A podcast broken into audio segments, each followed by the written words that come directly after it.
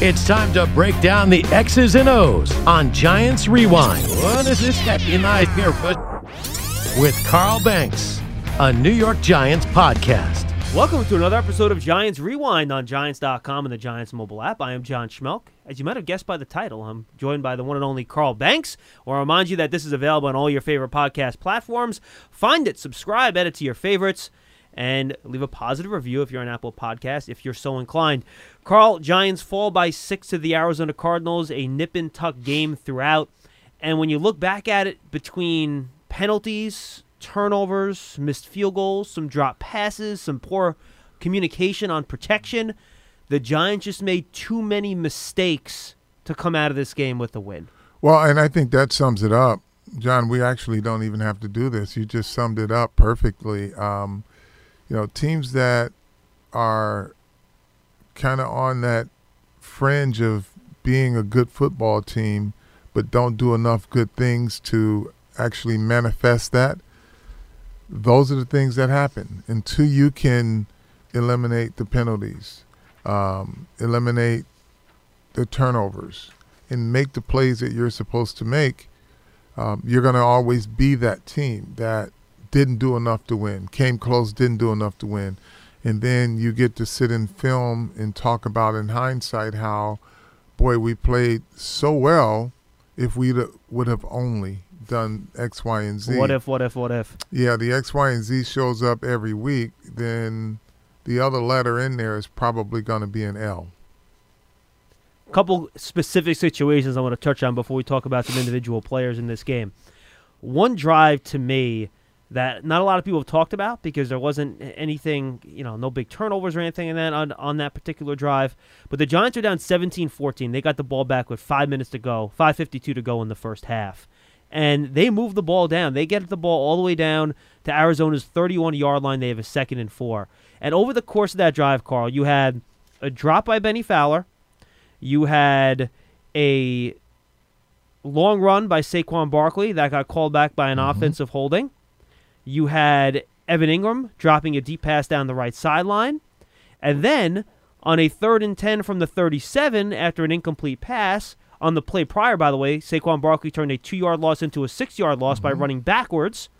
Then on a third and 10 that you don't convert, Mike Remmers holds. It pushes you back 10 more yards, and then you're at a field goal range. So you're looking at four or five mistakes on just one drive that probably took three points at least off the board there, and it's a six point game at the end. Those are the type of things that come back and get you. Well, they certainly are just like you said, John, it's big play, drop ball, drop ball, big play, penalty, and then all of a sudden you're out of range. Like you're driving, you're right there, you're ready. But think about that. The same thing happened last week. They come out the second half, they move the ball down, and then there's a turnover. This time they move the ball down. Um, similar down by a touchdown um, this week, they move the ball down and then self inflicted wounds, get them out of scoring range. So, in order for you to be a team um, that wins these type of games, you've got to do the little things, and attention to detail is super duper important. Um, when you have opportunities, you're not good enough to recover and overcome um, deficits. And then you look at the turnovers, and you're not going to have many games, Carl, where you're minus three in the turnover ratio, and you're going to turn around and you're going to win.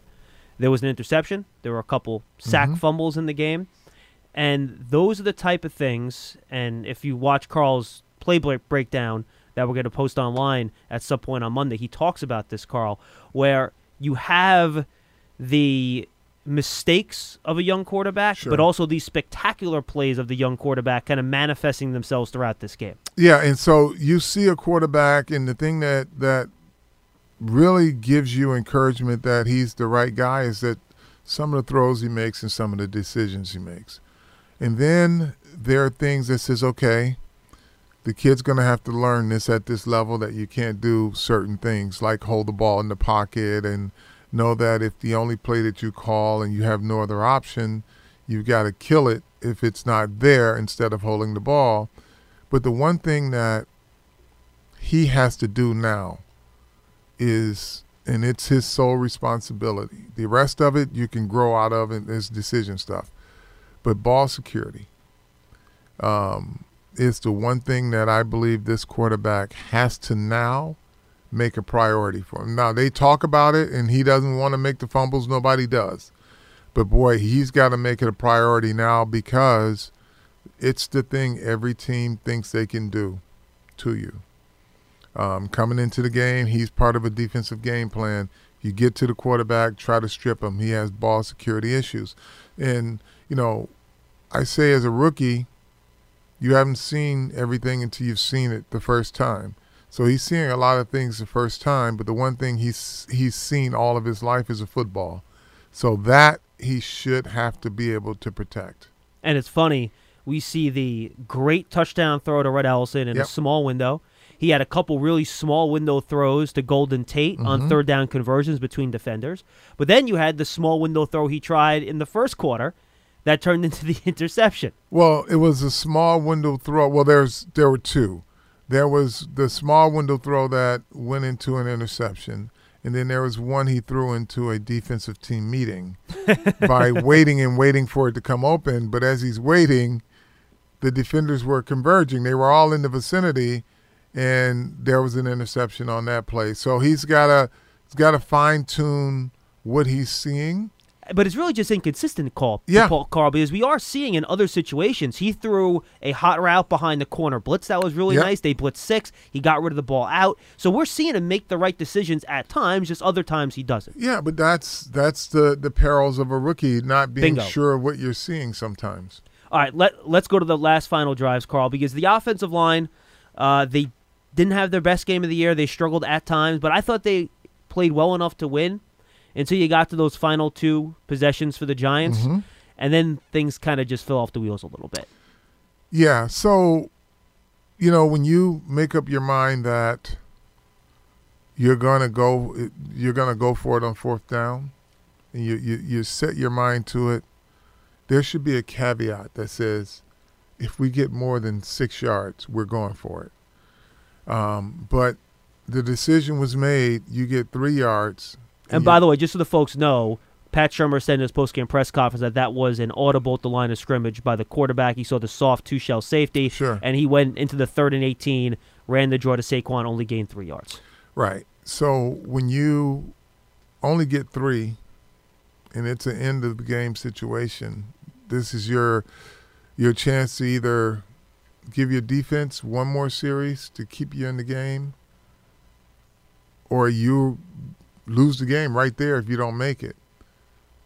So third and 18, you get three. It's fourth and 15. I think strategically, you're better off punting. But the coach had it called and he went for it and it didn't work. Um, he said he had in his head he wanted to do it that way. And I say, you know, all coaches reserve the right to uh, to change their minds before the play clock runs out. And then in terms of protection on those final two drives, that Patrick Peterson corner blitz, I hadn't seen that on tape from the Cardinals all year. Then again, Patrick Peterson hadn't really been there all Sure. year, so I'm not sure if that is a Patrick Peterson play per se. But it looked like one of those deals where Barkley was helping out on an inside rusher. He couldn't get back out there in time, and, and frankly, I don't think anyone saw Peterson coming. Well, no, but it's simple math. It's simple math. And they did a great job, the Cardinals, of disguising it because they didn't cheat him in at all. No, they didn't. they um, they left him out there and he came very late. So uh, hats off to the Cardinals for that. But then, you know, your offensive line has got to be able to expect that. Now it it's not a new blitz in the league. There's always that option when you're going through your your number progression progressions as blockers. You get to one, two, and there's no three. You look, you look left, you look right to see who's coming. But they got him on a timely uh, blitz on that one. And then a couple plays before that, you had I don't know if I should call it a miscommunication, but there was an error in protection where Barkley and Remmers both Mhm. went to block the outside rusher on the left side of the defense, That's- and Jones came inside. How do you analyze that as a guy who's been on the field, obviously? That is purely a um, that's purely a breakdown in communication because you've got to block inside out. When you look at what um, the guard did on that particular play, he counted the first guy in, and then everything else is the back and the tackle. And they all went to number three, and number two waltzed right in. So um, I'm not sure if they didn't communicate it or they just messed up the count. But number one was already declared. If you're counting inside out, the guard took the first guy in, and the other two were the responsibility of the tackle and the, the running back. And somebody, they both went for the outside guy, so there's clearly a communication issue. All right, let's talk. Let's talk about the defensive side of the ball. Early in the game, the Cardinals got a couple of scores, and the defense really seemed to settle down a little bit. They mm-hmm. scored twice off those two takeaways. Uh, let's talk about a couple of the big runs first. The Cardinals had two big outside runs that went for scores. They had the inside run that went for score 2 mm-hmm. uh, what did you see on those type of plays and the things that were going wrong? Um, I just don't think the Giants did a good job of setting the edge. Um, they get the first one on them, then they should make the adjustment right away, and it shouldn't happen again. But they went to it again – and got the same result. Um, you had guys that were getting sealed on the edge, the defensive end and the defensive backs that were coming up. Ximines was on the first one. He got sealed yeah. in pretty nice, yeah. Um, and then the defensive backs, the corners that kind of got to turn that thing in. It's a lot when you got two guys barreling down on you because you're in your your end of the line guy got sealed off so now he's looking at guys coming full speed. All he can do is just go down and try to take a two uh, a couple of guys out or take one guy out. But it's once they get to that edge, it's it's just very difficult for the um, the cornerback to be the guy to turn it back in. One thing I thought the defense did well, and coming into this game, the Cardinals had gotten chunk plays through the air. Mm-hmm. Carl, Kyler Murray really didn't try to throw the ball down the field much. He had two deep tries down the field. One was a a, a, play where there was an offside, so it was a it was a free play. They got the pass interference on Jenkins. They went to mm-hmm. review. Not a lot of contact there. It looks like their feet got tangled. And then you had the play where DeAndre Baker made the really nice play in mm-hmm. one-on-one coverage on the left side of the field. But this defense continues to not let plays get over the top on them, which is good to see. Well, you see the progress there, right? And it can it can be soothing um, to know that if you would have done X, Y, and Z, you won the game because you did so many other things right. But that's not what matters in wins and losses. You're expected to do those things right, but you're expected to, when there are plays to be made, to make them and help your team win football games. But um, if someone asks me, is this a scheme problem? Does does Bettcher know what he's doing? He gave him a great game plan. He gave him an absolute great game plan, as evidenced when you look at the numbers, which can be soothing 105 passing, 28 rushing for the quarterback. Okay, yep, they legislated against a lot of what the air raid offense is supposed to be known for, right? But they couldn't stop a simple run. You know, they couldn't stop a run up the middle. They couldn't stop two runs on the edges. So that doesn't make you any closer to being better until you can do those things fundamentally right with any level of consistency. Once you do that, then you're talking about having a dominant football game. You mentioned Murray, 10 rushes, only 28 yards. Mm-hmm.